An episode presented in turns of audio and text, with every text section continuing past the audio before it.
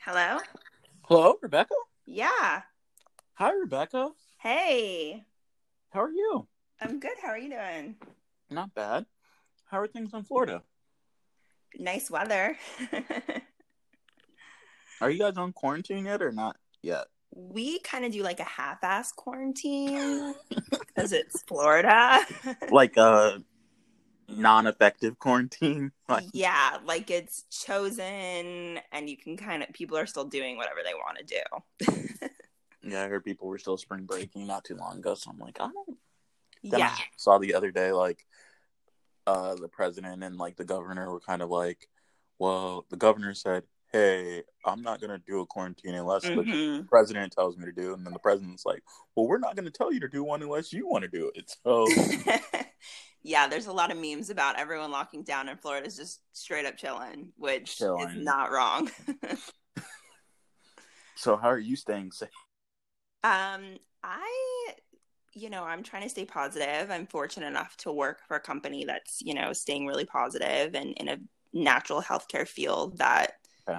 promotes that. So my whole rationale is sort of just like, okay, well, let me look at the natural ways I can heal myself, my family, and focus on that. I know I saw that you're really into gut health and um what else? You're just like overall holistic health options. Yeah, I I like studying all natural things. I'm kind of studying herbalism and natural stuff on the side. So kind of anything. I'm a bit of a junkie when it comes to it. So anything I can get my hands on, I'm kind of spending my quarantine time, although I'm working, kind of buying books and and researching. So how long have you been in like the health field? Um, professionally, a couple weeks. Oh, cool. Um, personally, a couple years. So it's been definitely something I've been studying for a long time through my own um, situation and health issues. And recently, Crohn's? just Right. I have I have Crohn's disease, which is auto, an autoimmune disorder, Yeah. and I've had that since I was I've had that for about fifteen years. Okay. So definitely dealing with that and kind of just educating myself as much as possible because you have to sort of be your own advocate. Absolutely. Because you have to know Mhm. your body and what's going on and Exactly. yeah, I have a chronic illness as well. I have sickle cell disease, so Hmm. I've actually known a few people with Crohn's. I, I feel like it's it became very It's- popular, kind of Yeah, it is. because we're around the same age, right? Yeah. Um, yeah, I'm 20. I'll be 29 in April. Okay, I'm 27, so yeah, Okay, I'll be 28 Yeah. in May. So, soon. But yeah, definitely, um, autoimmune disorders and digestive disorders have definitely become a little more heightened in the last couple of years. I think just with looking back and how I ate, kind of growing up and microwave my food and over sugar and it kind of killed off all my good gut bacteria which a lot of people do and then you have these digestive disorders it's it's very interesting. Like, what made you start kind of like reflecting on that aspect of it? Um, it, because I wasn't really told good information. Like Mm. doctors, you know, are kind of masking symptoms and dealing with one area of the body. And what I've learned is you have to treat the body as a whole. If you get a rash on your arm or your leg, that has nothing to do with your arm or your leg necessarily, unless you, you know, touched something poisonous. But it could be just a response to something you've eaten. It could be a response to something in your home environment. So treating your body truly like an entire system and not just one piece um, to to find those answers. I wholeheartedly agree with that. I think, hmm I think it's hard at first because you kind of looked at really skeptically if uh, you disagree with the doctor. Like people are like, "Oh, you're Mhm. arrogant. You think you're Right. more than the doctor." And it's like, well, Yeah. some doctors have agendas, and actually, it's more like most of them kind of have. But it, it's really not it's not their fault either. I mean they're sort it's a of whole system behind it. yeah. Right. They they kind of have to. They have to sort of follow this certain procedure or they're actually fine for malpractice Yeah. believe it or not. So they're not safe unless they go very specific routes right like if they don't prescribe you this medication and they don't kind of you know only spend this time with you or whatever it is or meet this quota they're fine with malpractice. They cannot by law tell you certain things and it's they're just not educated the same way. I've told my doctors i take elderberry syrup which is literally just a berry concentrated into a syrup which is a high concentrated dose of vitamin c and they look at me like i'm taking alternative medication. Like it's at CVS, it's at Walgreens, it's it's available and they have no idea what it is. It's not their fault. It's just the system and their training. it's like you didn't have to travel to like south america to go get Right. your supply and smuggle it back into the country or anything Exactly. I'm not taking like herbs I found on the side of the street and I have no idea what they are. So it's it's just it's their training, it's their system. You know, you have to sort of do a little research and find those kind of natural practitioners that can educate you a little further.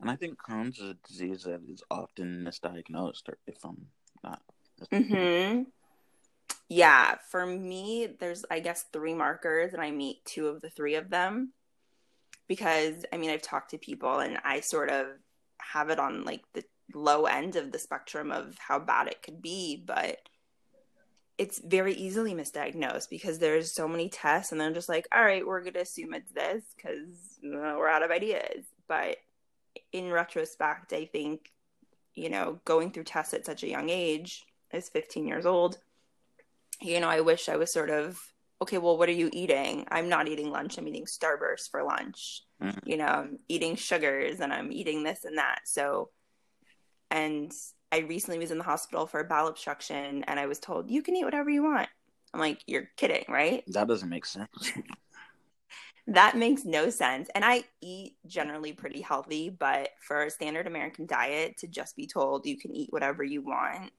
after I just sort of skated by surgery, like maybe don't say that to people. exactly so it's definitely interesting and definitely I advise everyone to do their own research, no matter what situation they're in. so like with your um so like for for you your health journey has played a big part in other facets of your life such as your Mhm. career um Yeah. and how's it affected you socially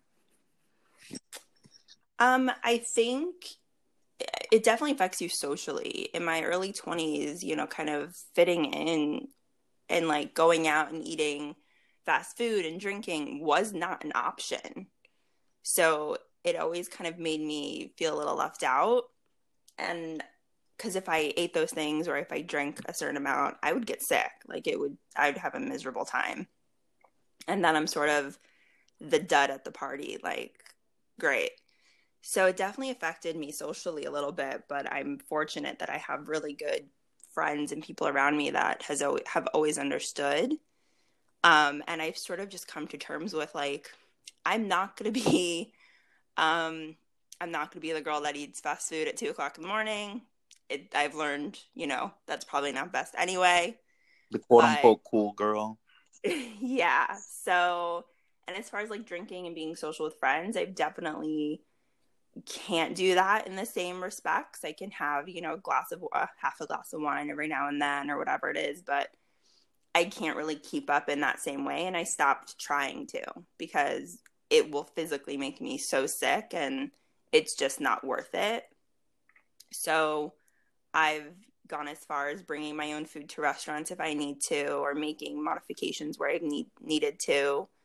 But it's it's just I've grown into that, and I'm gotten really comfortable with that because it's so much easier to feel good than to try to fit in.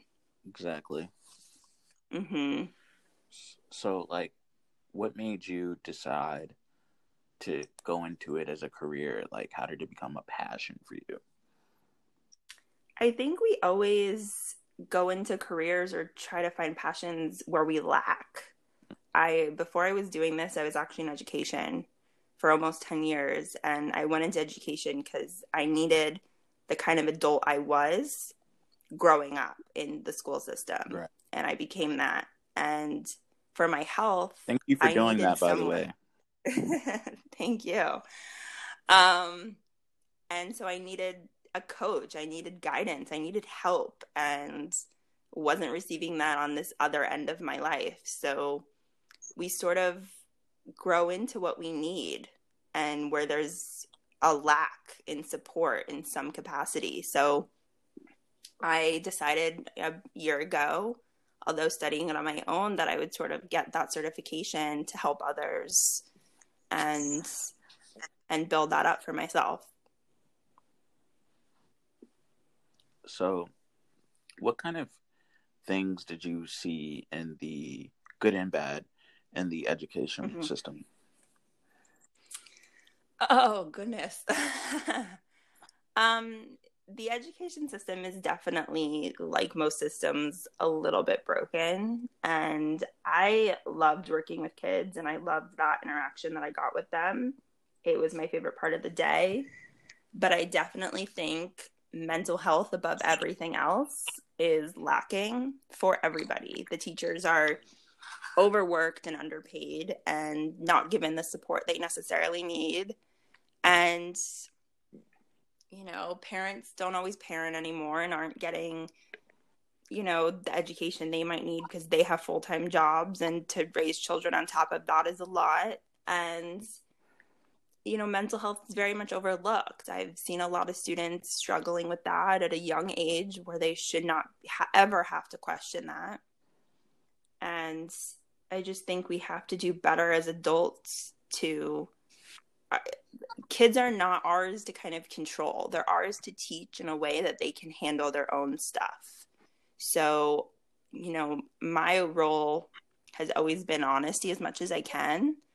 And to have those teachable moments where it's just like be kind be this and it's okay to be upset and frustrated just better strategies to deal with it we're expecting kids to sit down for eight hours a day and not go outside and not play and not get fresh air and not have temper tantrums adults have temper tantrums it's just not realistic so i just think we can do better as a whole to just teach them better and help them become better people when they're adults. So, why do you think kids are now struggling more with mental health than ever before? Or it's starting younger, it seems. It's starting younger, and I'll tell you that I've I'm you know I'm friends with people kind of in all different age brackets, and friend of, friends of mine who are about 20, 21, we're having conversation about a rapper. I don't know who. Don't keep up with that kind of stuff. And whatever the conversation was, I heard fifth graders who are 10 have the exact same conversation. And they're just exposed to so much more. And the problem is that they're exposed to so much more about sex, about drugs, about whatever it is. But it's still so taboo, apparently, to talk about it. And I don't understand that. You have so many publicized inform so much publicized information out there that's so accessible to these kids and yet you don't want to talk about it because it's it, it's too much well then they're just going to read it somewhere else and they're getting false information. Um i don't like that those things are taboo. I've always been an advocate to be honest. So i couldn't really talk about those things obviously with my students but I, you know, have babysat kids, and if they ask questions, I've always been honest and upfront with them about that kind of stuff because they should know true answers. And when you don't have true answers and you kind of are struggling with your identity and figuring out who you are as a person at a younger age, you need real information. You need facts. You need someone to not be afraid to talk about those things. Definitely. So, going back, like bringing it full circle, mm-hmm. what was your experience as a student in the, our education system? Really crappy. And I education wise, I don't feel like I got a real good, well rounded education in the public school system. Uh, my mom actually hates when I bring up like my high school days because I watched The Simpsons and Family Guy for the first time in school, and she's like, "I don't understand why why." Um, I didn't feel like I had the support from adults. I didn't feel like they noticed anything. I was a shy kid and was bullied and picked on and dealt with that for many years. And it went unnoticed by adults because they didn't pay attention. So that was really frustrating for me. So, me going into education, excuse me, and wanting to be that adult that noticed that noticed those kids, that noticed the shy kids that were hurting. And I did that for many years. So, kind of walking away knowing that I undid my own trauma for other students. That's very powerful. Mm-hmm. Well, it's hard to, I think, walk away from something when you feel it's part of your purpose mm-hmm. and kind of knowing when that purpose has ended. Yeah. What what was kind of your thought process behind that between saying maybe I need to go to a new stage in life? that was actually really hard because I'd been there so long. I've known a lot of these kids for several years and their siblings on top of that. And it was very bittersweet because the reason I stayed as long as I did was because of them. You know, who else is gonna look out for out for them the same way? I know they're in good hands and there's so many caring people at the school I was at, but you know, it's different. I you know, I want to be there so it was bittersweet, but it was time for me to grow. It was time for me to, I still want to learn more. I still want to do better and more. So making the decision to, okay, this is the right opportunity, this is the right time. I know they're going to be okay. I've done my part here and I just have to move forward. So it was definitely bittersweet. And I was surprised at some of their reactions because they were upset, and I didn't expect that. In this, I I knew some of them were going to be, but like my fifth grade boys, I didn't expect that from them. Um, so that was really sweet, and kind of I ended. I left with you know really lovely messages, and it kind of validated, you know, that purpose that I went there for. Well, that's great. At least you could end on a um, high note. Yeah, for sure. Um, were you able to transition at the end of the year or was it? No, this was um just a couple weeks ago. Oh wow, so th- this is a, a this is brand new. Oh wow, yeah. So this, this, is your new job. You came from teaching. Yeah. Okay. Well, congrats. Yeah. Thank you. everything was so fresh. Yeah, the last like month has been very interesting. So, what are you so, discovering in your new job? Like what you can tell, I know privacy and everything like that. yeah, um, I'm a certified health coach, so I got a job um, doing that, and I'm really just learning a lot of information. I've sort of been on my own learning, you know, for the last couple years. So, being around other people that kind of view healthcare similarly is really refreshing and viewing autoimmune diseases and things like that. I'm I'm just learning a lot of information and I'm sort of just absorbing right now. Um, but it's exciting and I'm again I'm excited to work for someone that is is not freaking out right now and is calm and is totally fine going virtual and is excited about it and all of those things. Right. Yeah. I think um, more progressive companies are doing a better job of um, handling this crisis. Yeah, for sure. I know a lot of uh, a couple of my friends, their bosses, you know, refuse to go virtual. I'm like, well, it's probably going to need to happen eventually in the next couple weeks, regardless. Like, at least figure it out now because there are kinks that need to be worked out. There's some technical difficulties in the first, you know, day or two. Right. So figuring them out now while you have the opportunity to kind of move back and forth is really the best solution. It's odd that people are adverse to change mm-hmm. when it just mm-hmm. seems like inevitable. Yeah. I mean, I'm that way too. I'm someone that doesn't like change if it's not in my control. So I have to stage that in for myself and sort of mentally prepare. But what I found for me, because I'm not someone that's really good with fast moving change, is if I can control myself, my own little inside world, I, everything else around me, I don't care about. So focusing on those little things you can control your attitude, mm-hmm. your perception, your small little world, I try to focus on that. You know, I can't control how my parents view things or my friends view things, but I can control how I wake up and how I choose to look at the world.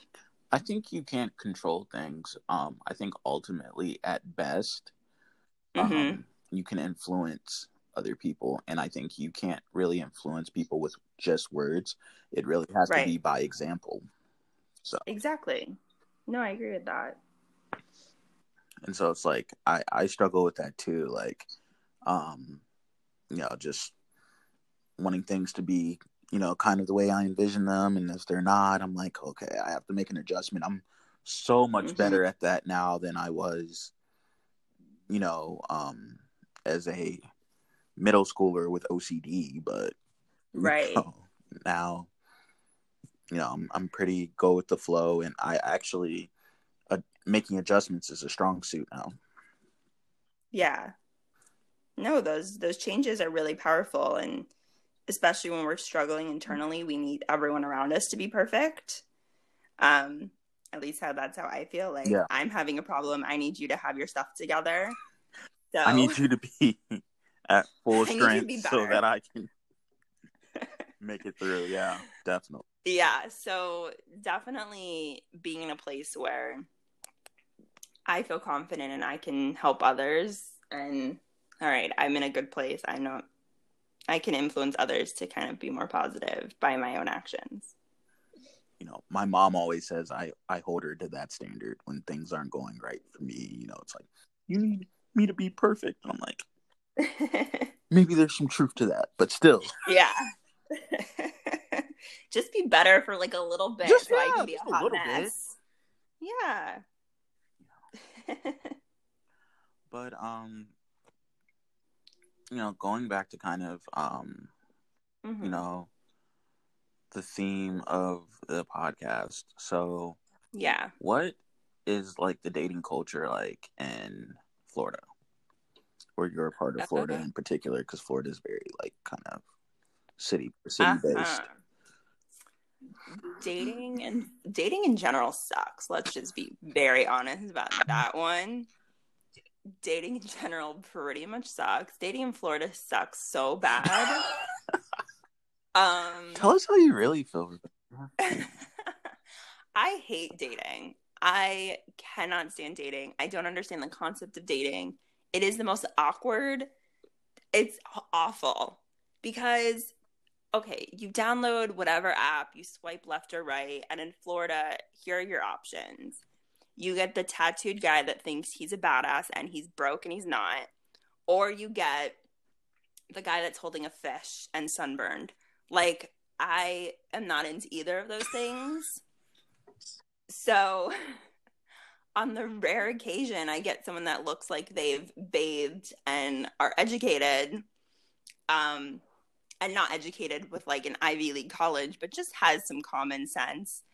Um, okay, then you you strike up a conversation, and either I'm going to get you know a weird sexual fetish within the first 15 minutes, and I have to block you, or we meet up and there's no conversation. No one knows how to have a conversation.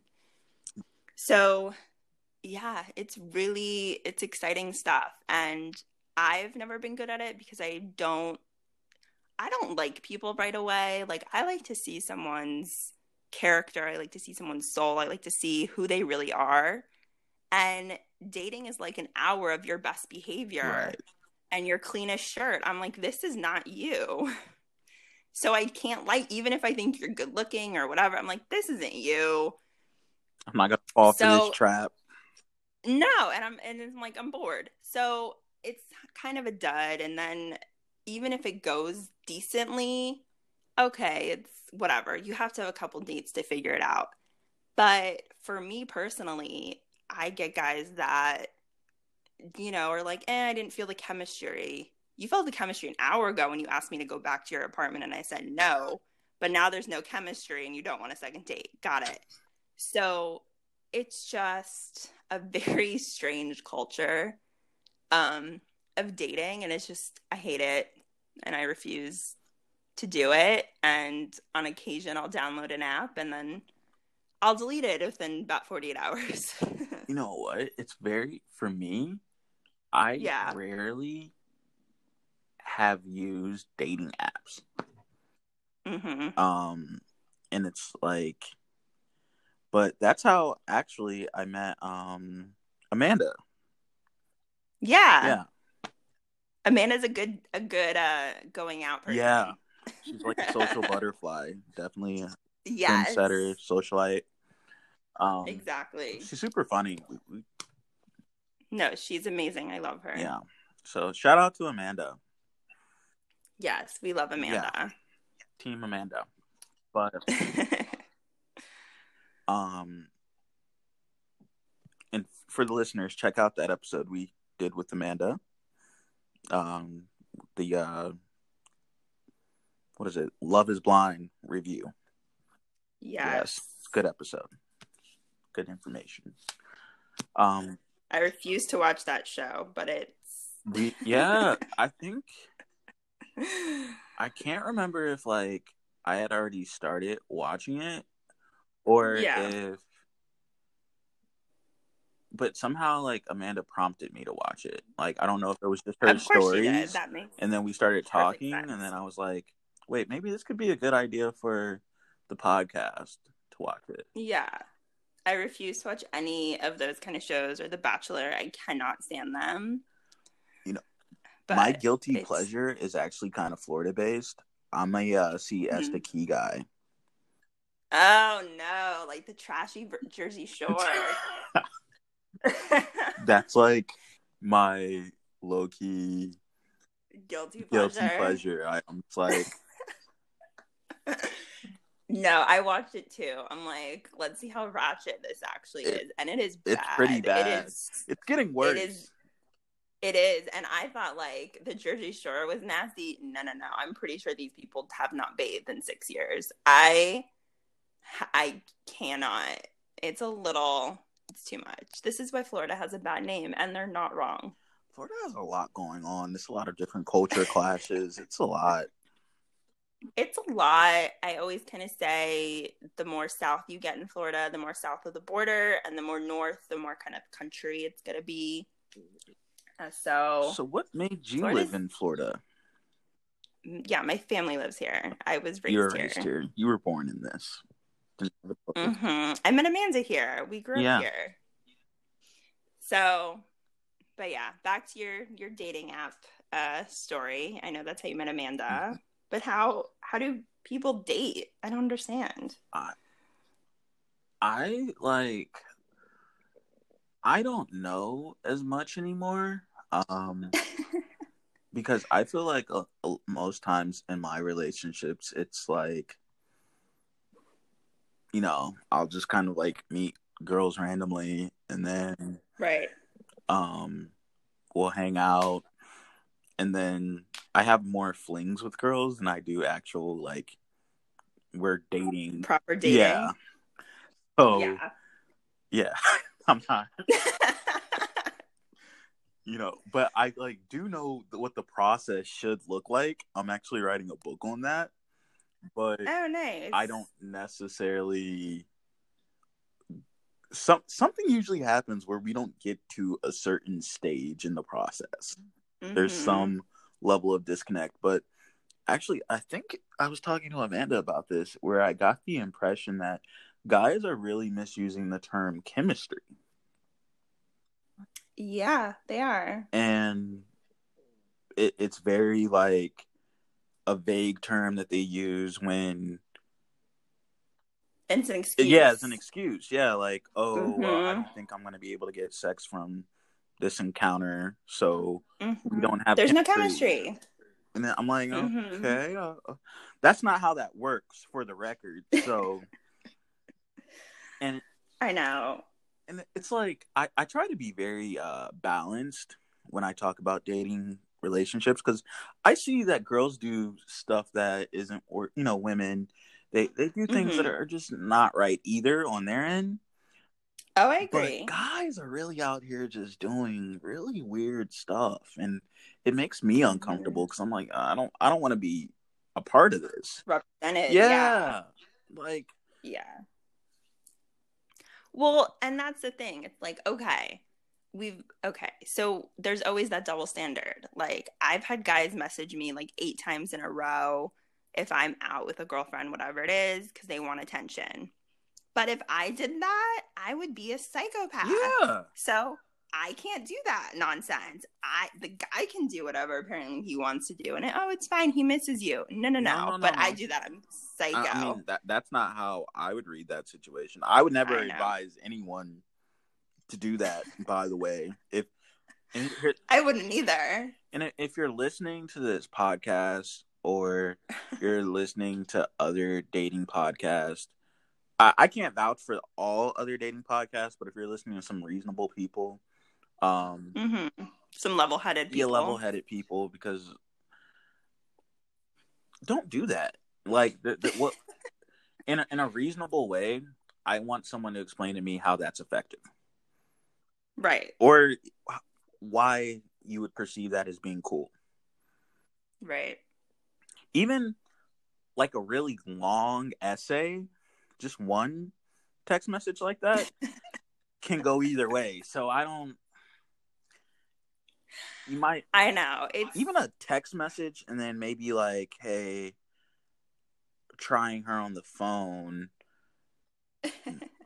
that that could oh, go either way. But that, that's a little bit better than eight straight. You can't do that. No response. but that's a that's another one. Like I've you know people I've never met, and you know you meet on an app, you're texting, whatever. They want to like talk to you on the phone first. I've had a couple like that, and I'm like that. What? Okay. Um. Mm. So that's always super weird and sketchy to me too. No. And ugh, you see, it's all just no. And that's the problem with dating apps Mm-hmm. They create a really superficial reality mm. where it's like yeah. the whole point of game is for social interactions. So mm-hmm. you're skipping a ton of the important steps. part. Yeah, the most yeah. pivotal part when you use dating apps. It's just like, yeah, okay. No, I agree. You're not getting any sense of personality. You're not really seeing someone with their friends. You're not seeing how someone fits in socially. And just their energy. Yeah, just their energy. Like, just right. So you're just you're solely basing it on looks, and then your response is, "Well, what if Be they don't actually look like this?" Mm-hmm. Right. So then you need to verify how they look because that's all you're assessing, really. That's all you have to. That's all on. you have to go on. So then right. you want to see what their voice is like and and all this other stuff when that's information that you're actually getting if you were out normally socializing in traditional spaces. right and you and if you met someone kind of face to face for the first time you would get all that information within two within minutes, two minutes and, right and because you can't really have chemistry nope. until you at least have a conversation with someone Exactly. And I've had great texting conversations with people, like just BS, whatever, mm-hmm. and you meet in person and nothing. I'm like, okay. So, because you can either have, in my opinion, a really great virtual relationship and nothing face to face, um, or vice versa. And it's just sort of like, especially when you don't know each other, like sarcasm's not going to translate over text message. Right you can't you don't have those inside jokes yet so unless you're kind of continually entertaining that person until you meet up that dies down so quickly and then you're kind of stuck with nothing and again for me I like seeing who someone is and someone's character. So on a date, I'm kind of just like, eh, whatever. And then if I get to know you, not in a dating capacity, but just as a friend, I'm like, oh, I see who this person's character is. And I'm really attracted to that. And then I'll notice, like, oh, he's better looking than I thought because now I'm attracted to, you know, who he is. Right. Someone's intangibles. Right. But now it's also like I kind of already blew him off because I didn't want to date him, you know, when we first met, when I didn't know him. So it's sort of that weird dynamic that I'm still trying to figure out because I don't know what I'm doing all the time. And especially in, in the dating world. I think for you, it's important to um, just kind of see someone. Yeah. Um, before you even consider dating them, like dating someone that you, you've seen them interact just on a social basis. Exactly. Like somehow they fit into your social circle where you maybe have seen them around a couple of times. Right. Something like that. That would be ideal because then you would have some sort of baseline that you could operate from. And now when you're when you don't have a baseline, then it causes you to fill them out Question. and kind of not yeah. be as interested and go about it the same way you know go about it a different way and then you blow it off and then you have to react and kind of put it back together again and it's just too much of a process. Exactly. Yeah. I exactly. And for me like i want to see how you talk about other people you've gone on a date with. I want to see how your your your nature is with that. Right. because that's telling me who you are how you view old relationships or how you view other women. Like that stuff doesn't bother me at all. So it's always really interesting to see that perspective because it's how you think. Like I just saw a uh, TikTok video. Um, I was mm-hmm. trying to post it to Instagram, but it like cut off. But anyways, um, so it was about a woman, and she was saying like, "Oh, you want to be you want me to be your girlfriend? Oh, okay. And she's just like normal at first, and then she comes back and she's dressed as like an FBI agent, and she's like, okay, um, do you have any girl best friends? Oh, okay. Jenny, precious, you're no longer friends with her. and it's like, uh, your ex girlfriend, are you any ex girlfriends that you're in contact with? Block them immediately. okay. and it's like, it's almost to that point where people are like that. They do have those expectations. They do. And the problem is that those expectations, whether that be, you know, kind of about that or people they're associated with, but any expectations like who they think a girlfriend or boyfriend or partner should be aren't talked about. So if I think a partner should kind of be an equal to me and share house chores or whatever it is and they don't view you know a partnership that same way okay, well, that's a problem because then if we get involved, I'm expecting you to be my equal and you're expecting me to do all of this stuff alone and we don't communicate that. That's a problem. So people don't really talk about their expectations of what they think, what they're looking for, right. what they think a partnership should be.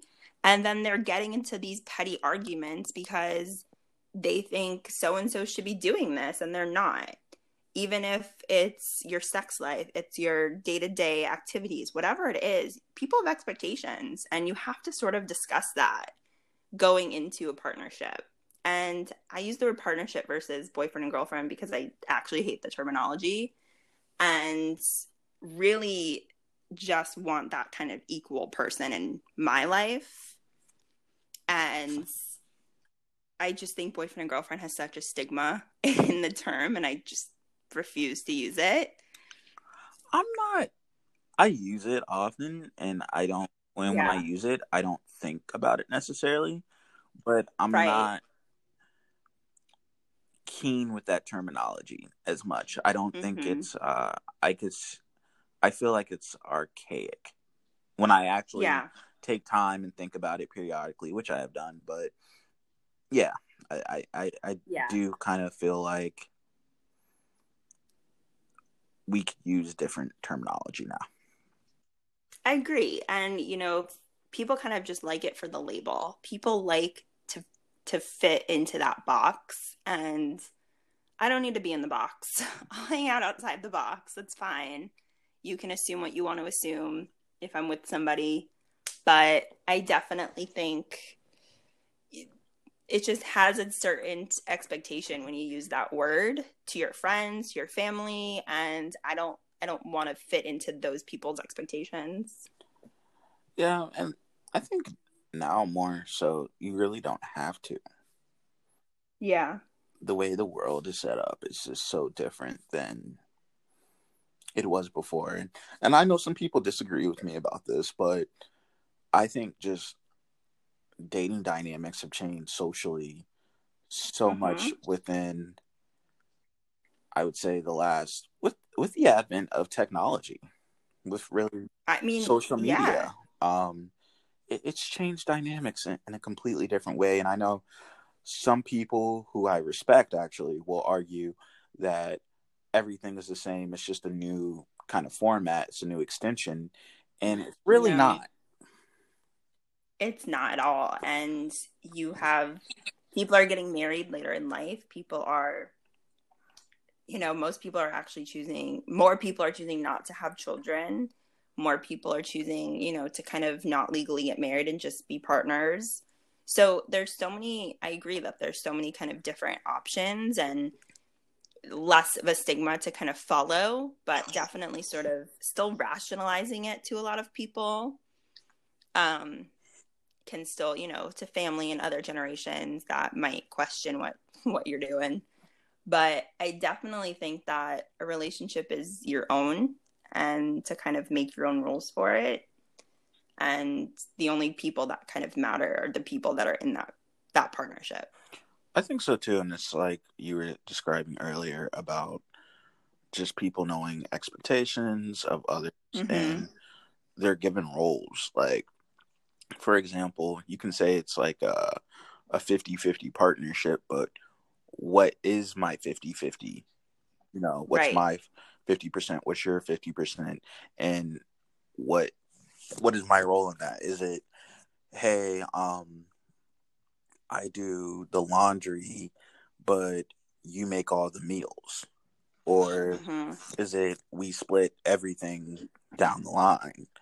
Or, right. you know, do we utilize each other's strengths or do we try to cover for each other's weaknesses? When we are there areas that we're both weak in, areas that we're both strong in, areas that we both like, or you know, what does that look like?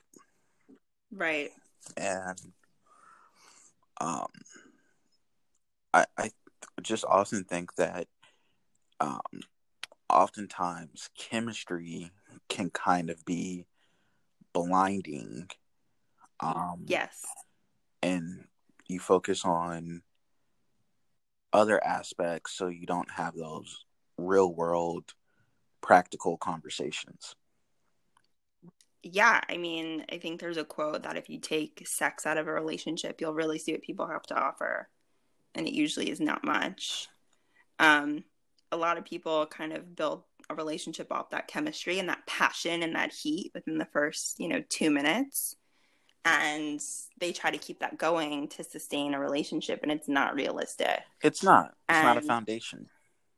It's not a foundation, and you have to sort of relationships are work. They take effort. I don't think they should be an exorbitant amount of effort. They shouldn't take up 90% of your day. They shouldn't be something you're constantly thinking about. And I look at even my friendships, you know, yes, they take effort. I have to reach out to them. I have to check on my friends and make plans and whatever it is. But it's not like, oh my God, I have to text this person. Like, it should never feel that way. And I think a lot of people in romantic relationships nitpick at those really tiny details and really put in way too much effort than it's necessarily worth and it's unfortunate because they're like i've i've been with this person for two years or whatever it is. I'm like okay but that's sometimes how long things last. It's a great two years. Now you you don't make it a miserable third one. Yeah. And there's nothing wrong with that. There isn't. we talked about that on um the previous episode um actually mm-hmm. and um, with um, Heather Nicole. Shout out to Heather, but I think people need to be comfortable with that about breaking up yeah. without the trauma, without the drama. Yeah, I agree. Like, like you recently just had a transition from going from educator to now in the um, coaching space, mm-hmm. where it was okay for you to do that. It was a smooth yeah. transition. It was the, the next best thing for you. Right. And it's okay to look at someone and say, like, we've done all we can do for each other's growth. This is where our journey ends. Yeah. You know. And you can still love somebody and care about them deeply, but it doesn't mean you're in love with them and need to marry them and have their babies. Right. That's not what that means. You can love them and let them go. And I think for men and women, because I do see this a lot and and a lot in men because they don't like being alone I think being comfortable, single and alone and happy is really important. I think you should never base your happiness on another person. And I think you have to be comfortable in your own skin and to say you're single and to be very confident in that. I know a lot of men and women that don't like to say that they're single because they they feel alone. I don't think there's anything wrong with being single if you're working on yourself. Yeah. But I think if you're single and you're complacent, that is problematic. Mhm. No, it's a great time to kind of grow yourself as a person right. and even if you are in a relationship, you need to have your own identity. Right. You can't lose you yourself to, in someone else ever. You you cannot and I've I've been guilty of that in the past. I know a lot of other girlfriends have so definitely not losing yourself and having your own life and your own growth. And hopefully you and your partner can grow together and evolve spiritually and mentally together.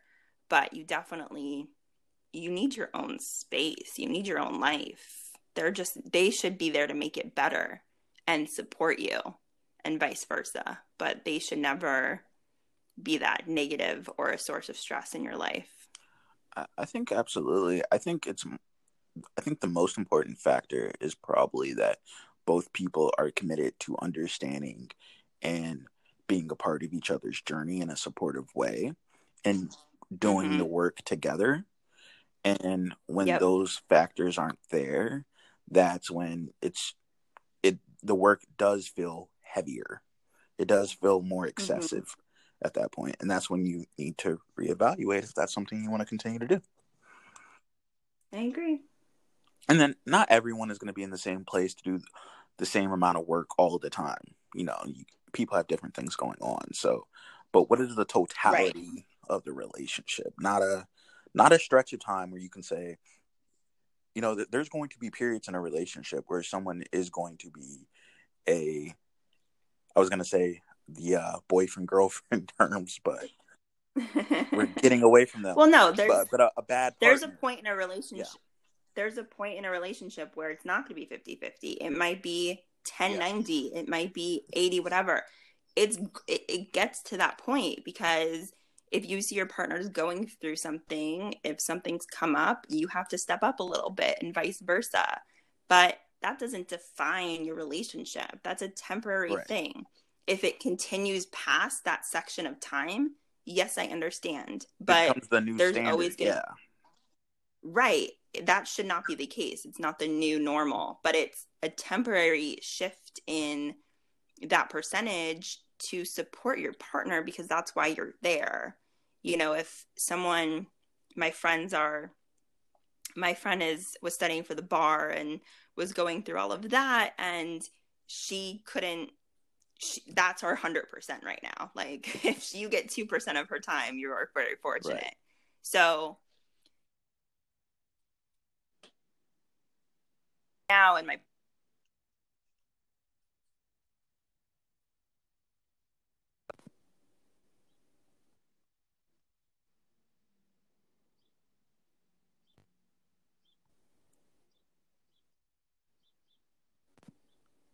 Hello?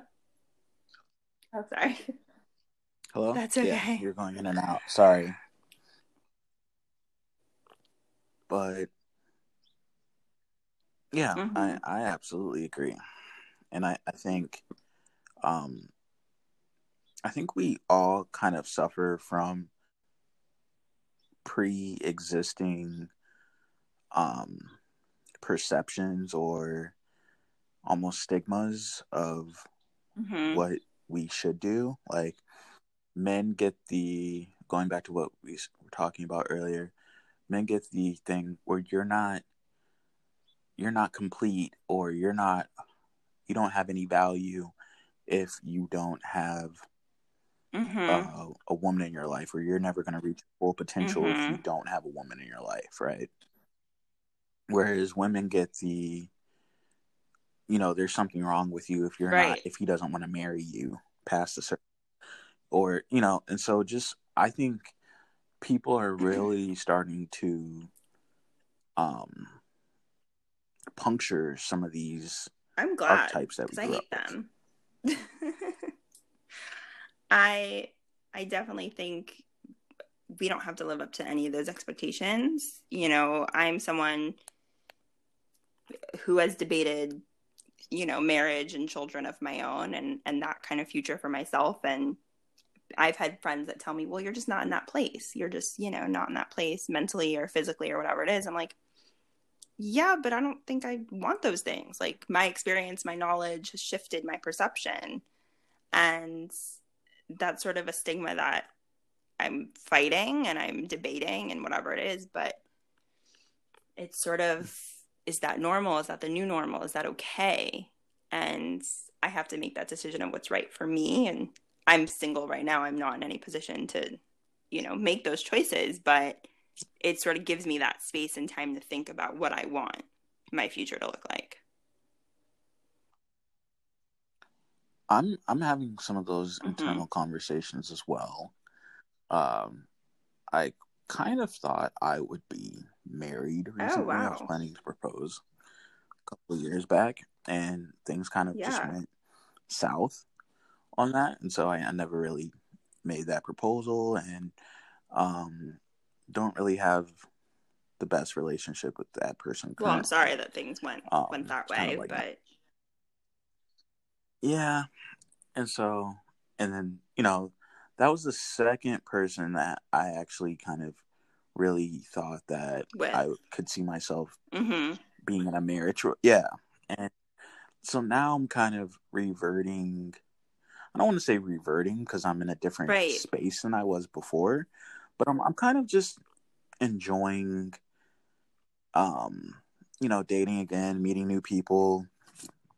You know, I've you know um you know some casual situations right now and trying to figure out how to navigate those because I have at least one that's moving You're a little faster with. than yeah it probably should yeah and um, going back mm-hmm. to uh, expectations, you know. So it's like, you know, I think the expectation is now that I talk to her every night on the phone for like two hours, and that's right. just not something I want to do right and now. And that that's hard because if you're kind of and already in that pattern, you got to break that pattern. And I notice a lot. And for me, I've been in relationships where it's like we have a routine and a pattern that I didn't even notice was happening yeah they, they happen um mm-hmm. because if we don't form them if we don't guide right. them they're going to happen just based on right. just regular and interactions. that's really and that's really you're going to develop because, a rhythm. again i kind of always relate things back to my normal friendships. I don't have a pattern when i talk to my friends. I text them and i call them when i do. And or i send them lots of memes on instagram. But I don't I don't know when that's gonna happen. And I think for romantic relationships, we're like, oh, at six o'clock, he's gonna call me, or I know I'm getting a text from him any minute. I don't. That's that's living in fear. I don't want to live like that. That's very anxiety ridden. Yeah. right. I don't think like that ever. But you know what? I think there's something that I do lately where women seem to think I have mm-hmm. that expectation of them like I'm expecting you to text me or call me, and I'm like, no, I, I figured you were busy doing whatever you were right doing before I met you. I don't know. Like, what did you do before we met? Like I know I have a litany of projects going on right now, so it's like they're gonna happen whether right. we're talking or not. And, and, I don't mean to say that in a harsh way, but that's mm-hmm. just what it is. And um, I it, it's it's odd how that happens, but some people are never mindful of those patterns until they develop Correct. into toxic patterns. And then it's really almost too late to and... solve them.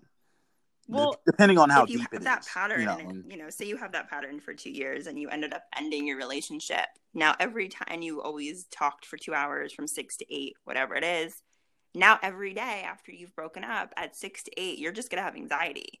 Your chemicals in your body and all of your hormones are going to change because they're so used to that routine. And now that routine has been taken away. So you will have a physical reaction now based on that structure you built accidentally mm. or not and then you have to adjust out of it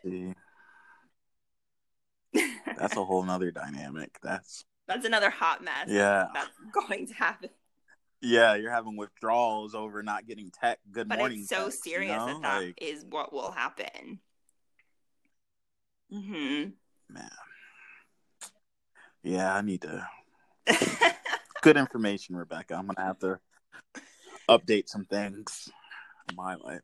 But you know what I was saying earlier mm-hmm. about internal conversation. So like, you know, my look on marriage is really yep. evolving. It changes. I would say almost monthly. You know, it just depends. Like, because marriage yep. really is a legal distinction. And so I don't like if you're living with someone in a long term relationship, there are legal benefits sure. of getting married. So weighing those is, uh, but I'm not looking at it in the like, oh, I love you, so let's get married. Um, no, I actually had a buddy who ended up deciding it was time to get married because he found out there was um tax benefits. That's a great in reason state, to get married. So. oh God.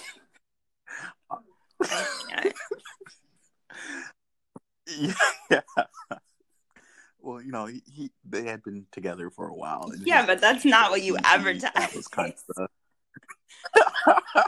but that was kind of the catalyst behind. I mean, I as I think a female, I have I think I'm sort of expected to be like, ah, I can't wait to get married. And I don't want I don't want a diamond ring. I don't want I'll take a wedding. Like that sounds fun, like a small wedding. That sounds enjoyable to look pretty. Yeah.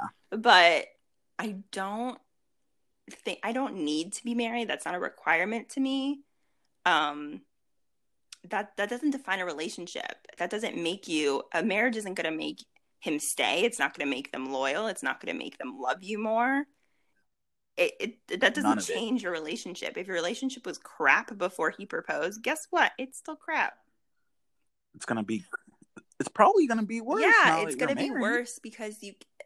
I just I don't know marriage magnifies it does everything. and then you kind of go back to expectations because there's girlfriend boyfriend expectations but there's also husband and wife expectations that might look very different expectations mm-hmm. which are different yeah that behavior that i tolerated that i used to think was kind of cute no that's done and i i definitely kind of admire those that have are in really long-term relationships for five seven years and don't talk about marriage. Like this is my partner we're together this is my boyfriend girlfriend you know whatever language you want to use but you know marriage isn't really on our docket and that's okay. And i definitely admire those people who kind of just love and be together without forcing more. Because i think okay two years we should be married by now or engaged or this and that. It's like it's okay. It's no rush. Cause yeah. first year everyone's on their best behavior. Second year, you know, you admit you don't really like their friends and family. third year, like they see you without your makeup, your hair done, especially if you're living in quarantine now with them. So it's just I think it it takes time to be a little more authentic and to know who someone really is. So really someone can graduate college by the time that you can start really building authenticity with your uh, partner, your romantic. I mean, I joke all the time because someone will tell me like, "Oh, they just met like six months ago. They're getting married." I'm like, it'll take me six months to admit that I'm like, I know you. I mean, but at the yeah. same, I mean, Accurate. I've never been a hopeless romantic, so it's just not my vantage point. But at the same time, you know, right. I do believe that you can be with someone six years and have more chemistry with someone you've met for six weeks. So so for true. that i you know i fully believe in that but i definitely i'm just i'm not a hopeless romantic i'm a very realist in dating so it's hard for me to envision because i've never really experienced that but again it's just sort of timing and energy and all that good stuff so have you ever seen the film uh he's I just have. not that into you so the uh, Ben Affleck and Jen Aniston yes couple they were actually the most healthy couple in the entire film. But because of that notion of marriage, he still proposed at the end of the um, movie. He still proposed at the Which end of the movie, kind of annoyed me. and and they after they had kind of decided right. that, that wasn't the route that they were going to go, they were just right. going to be cool with each other, and I, I mean, in their situation, it was kind of a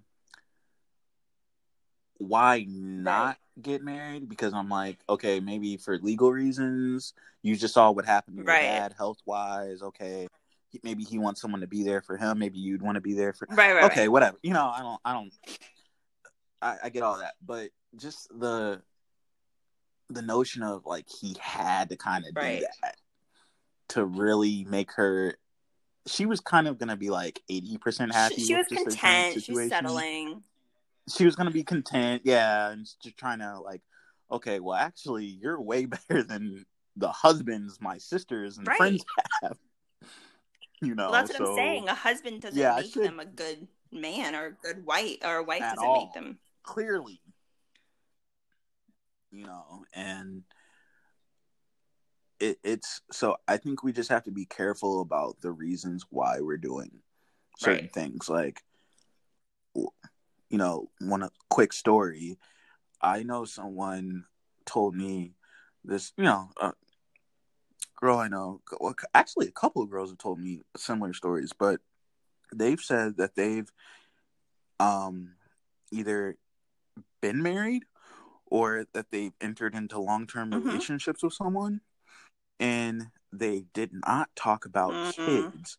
So one situation was they um this one woman already right. had a kid. Guy, you know, marries her. They're a blended family, cool.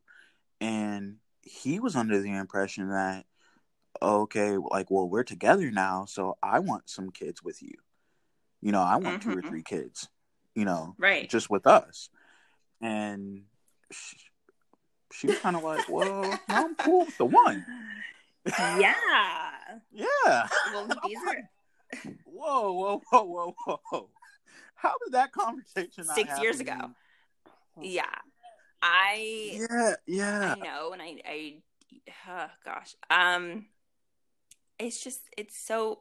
I think that stuff should be talked about so much sooner, and kind of going back to Ben Affleck and Jennifer Aniston in that movie getting married, but like what he proposed and now he's suddenly amazing. Like he was kind of amazing before. Just be content, be happy with that. Like, yeah. Right? They were cool. They were consistently exactly, and couple. he was still a better man with or without that ring.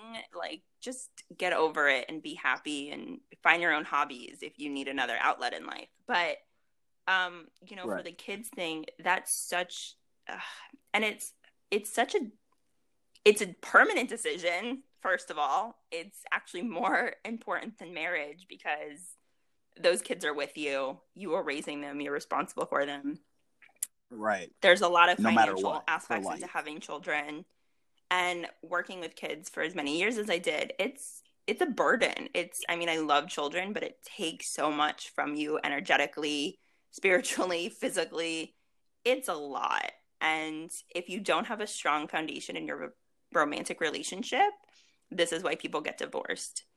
And it's such a huge decision to make and something that I think people think having a child is either going to bring them closer together, having a child is going to fix their problems. If you put you in, if you have a couple that's already not doing well and you put them in a room with a baby and are sleep deprived, I guarantee your problems are going to escalate. So it's just, it's absolutely, uh, it's a hard thing to see people not discuss. And you know, children are a beautiful thing, but I kind of, you know, personally made that decision for myself that physically I think it's beautiful. Physically it's not something I want to go through. Um, you know, for myself and that's something that when I get into a relationship I have to advertise cuz if they're expecting me to like birth their child, they need to look elsewhere. Yeah. So would you are you even considering like adoption at this point? Yeah, for me like... I always I want to have children in my life in some capacity. I don't know what I want that to mm-hmm. look like. Um whether I want it to be like a permanent situation where I adopt a child or whatever it is, but cuz I'm nowhere near that phase. Um Right. So maybe yeah, being a foster parent or be involved. Like yeah, being a mentor. I, I do want to join Big Brother Big Sister program um, I do want to get involved, you know, in other ways since I'm not working with kids currently now. And I'll take a moody teenager over like an infant any day. So I definitely want to have, you know, children in my life and be that mentor and that influencer for them. I'm but the physically way. having children and having being a parent full time, I just I don't I'm not willing to give up certain things in my life for that. I'm just not. For me, it's I want kids, but at the same time, I'm like, who right. I I want to be very particular about who I actually right. have kids with. Like, I'm look, I'm not just looking at the person. I'm looking at yeah. their like family. Like, who, what type of grandparents am right. I going to be giving my kid? What you know, what's like, influencing what's really your child? What what morals? What yeah. background? You know, if there's religious differences, spiritual differences, cultural differences are really important um, to kind of look at, especially if you're with someone in a different culture and kind of what that looks like. So it's it can't just be like, oh, I thought your mom was cute mm-hmm. and here you mm-hmm. are. Like, no, no, you can't do that. And th- you have to agree on kind of how you're raising your kid because there's so many different parenting styles and options and even birthing options that women aren't aware of and i won't get into all of that but it's just sort of i get frustrated that this knowledge isn't sort of more at the forefront of what people are talking about. And you know i've seen so many parents you know young parents with kids and they just they really don't know what they're doing because they weren't taught. They have no experience with with kids. You don't really get a do-over. Whoa you don't get a do over, and really, all you can learn, your only real insight into parenting right. is from your parents, and who knows what trauma exactly. is going on there. You know, from generational mm-hmm. trauma. So it's not, and it's kind of weird to take a a health class or not a health class, but like a parenting right. course or it, it's just there. There's a, there a stigma with that even and there's a stigma with even you know talking about mm-hmm. pregnancy and like nothing not everything is you know a instagram worthy photo that's going on in your life and i think right. i i like talking about the nitty gritty stuff because it's real that's what people people need yeah. that information though to make better choices to know right. that they had choices like wow if i knew i had that option then things could be exactly. completely different. And it's just, you know, we don't live in communities and women don't huddle around each other talking about these things and breeding babies all day long. So it's sort of, you know, taboo to to get into. But I think it's just and then there's the concept mm-hmm. of competition between like you know, within yep. your own gender, you know, it, and it happens with men too. You know, it's just like, well, I don't know if I can share this information because then maybe I'll be mm-hmm. ostracized and seen as, you know, unlovable mm-hmm. and, you know. No, for sure. And I think, especially for men, they're, oh, my wife's pregnant. I'm amazing. And I'm be a great dad and whatever it is. Like, okay, well, show Which up. Which is not like, true for most people. you know, step up a little bit. And that doesn't, that doesn't make it perfect. You know, it's like, my mom had to tell my dad that like you can't call it babysitting when you're watching your own kids. It's very true. And but that's like I don't think he was alone in no, he's not, that, because though. he's not used to being which the number one guardian of the children. which is kind of crazy yeah. when you think about it. Like, wait, I'm babysitting. No, Dude, no, no, no. Kid. That's You're being your kid. that's 50-50 right there. I mean, I've seen a lot of um like if the grandparents are babysitting, grandpa's usually asleep and grandma's usually doing all the work kind of thing. So um right. you know, especially working at the school I was at, the, the parents had to fill out paperwork, kind of you know, child's name, who's allowed to pick up allergies, and the all the dads that filled out had no idea who was allowed to pick up their own children. They had to call their their wives. I I am dead really? serious. They put them and their wives on that list, and then they're like, I don't know who else is on this list supposed to be here. I have to call my wife. I don't know what my kid's allergic to. I have to call my wife. They had they knew nothing. You let your crazy sister they Cheryl pick up the kids? No, I can't stand nothing. her. It was wild every time. And i i mean for the single fathers out there you know definitely commend them for that effort and stepping up. But for the most part the ones that are in uh, partnerships they do nothing. It's and, and, that's a um i don't know if you've seen the movie marriage story? so. it just came out on that no in okay. like december it came out on Netflix, but it's actually a good film if you want. Yeah, I always you know, need a new Netflix. I'd love to binge. hear your thoughts. Yeah, but there's a scene in there where they're talking about the concept of a mm-hmm. good dad, and I'm like, I started thinking about it, and what they were saying in the film doesn't give away any spoilers or anything okay. like that. But I like spoilers. But just but just to kind of like it crystallized the fact for me like wow i actually think my dad's generation or my parents generation was the first generation that actually had the concept Parenting. of mm-hmm. a good dad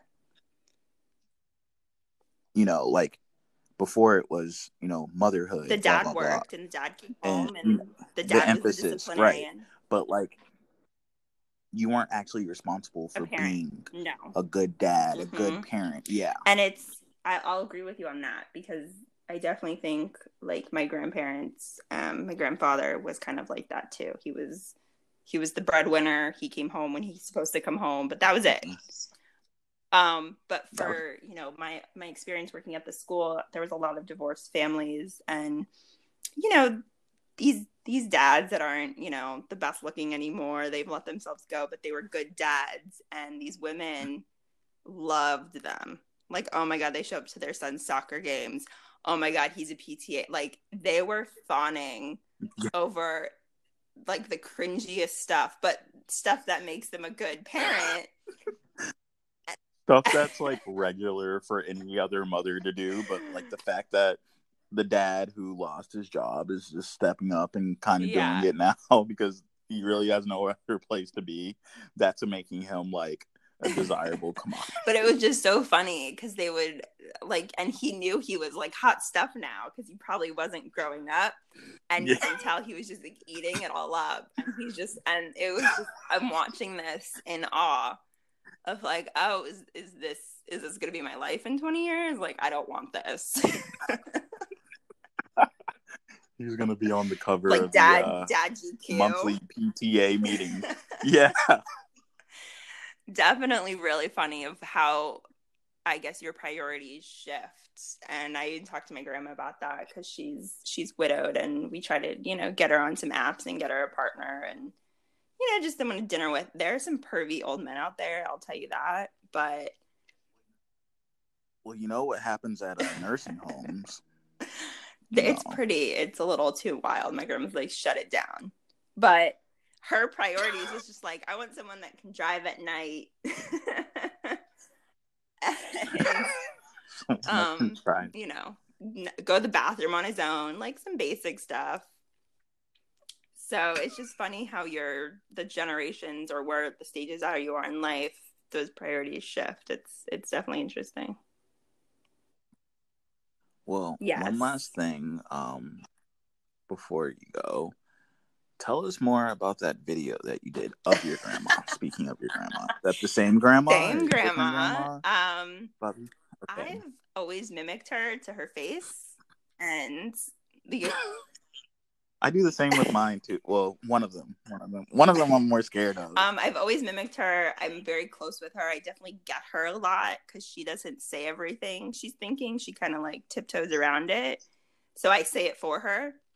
And I've always mimicked her. I've always made my family laugh for it. And I decided for her birthday, I was gonna, you know, wear a wig and dress up and really do it up well because it was her 80th birthday. So I put on the wig, my mom did my makeup, and I did everything that she does. She answers the phone when she's in the shower because she doesn't understand voicemail. She or to call people back. She like has to get her phone. She's um she always has her name tag on um wherever she is, even though we know who she is. Um she's always trying to feed you when you're not hungry. It's just all her little quirks we tried to put in one video and and make it really funny. So some stuff is obviously personal, not everyone will get, but definitely just who my grandma is. it was like so many different funny layers to it. I like was very oh, textured. Oh, glad you liked it. Good job. Good. It was funny. I'm glad because sure. no, I like the like bag of chicken, but with her name on it. She is always trying to feed people, and her thing is a chicken. And I'm just like, all right, chicken at it. We'll go with it. And I don't eat meat. So she's always like questioning what I'm eating. She's always questioning if I met someone nice and like, nope, still single, like met nice people, but not nope. dating any of them. So definitely uh she's a good Jewish grandma. I call, call her Grams. Bubby. Yeah. You call her Grams. no. Yeah, it was Grams on the video. Where am I getting Bubby from? Totally Grams on the video. Yeah. look it up on YouTube. It's linked in, in my Instagram. Still. And what is the name of your YouTube um, channel? It's just under Beautifully Buddha. Um, that's the only video on there. It's linked under my Instagram under the same name, Beautifully Buddha.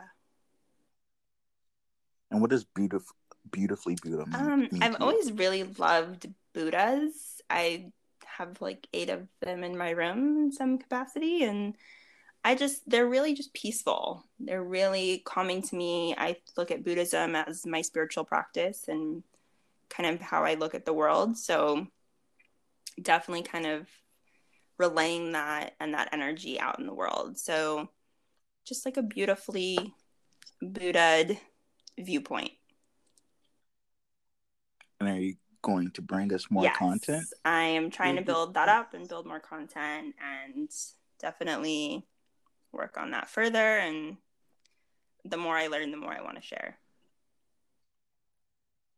Well, awesome. Well, we'd love to have you back on another episode yeah, if you're I'd so inclined. That. Just let us know. And um, thank you for thank you. coming this was on a lot today of fun. and sharing your story with us. Okay, right. bye. Talk to you later.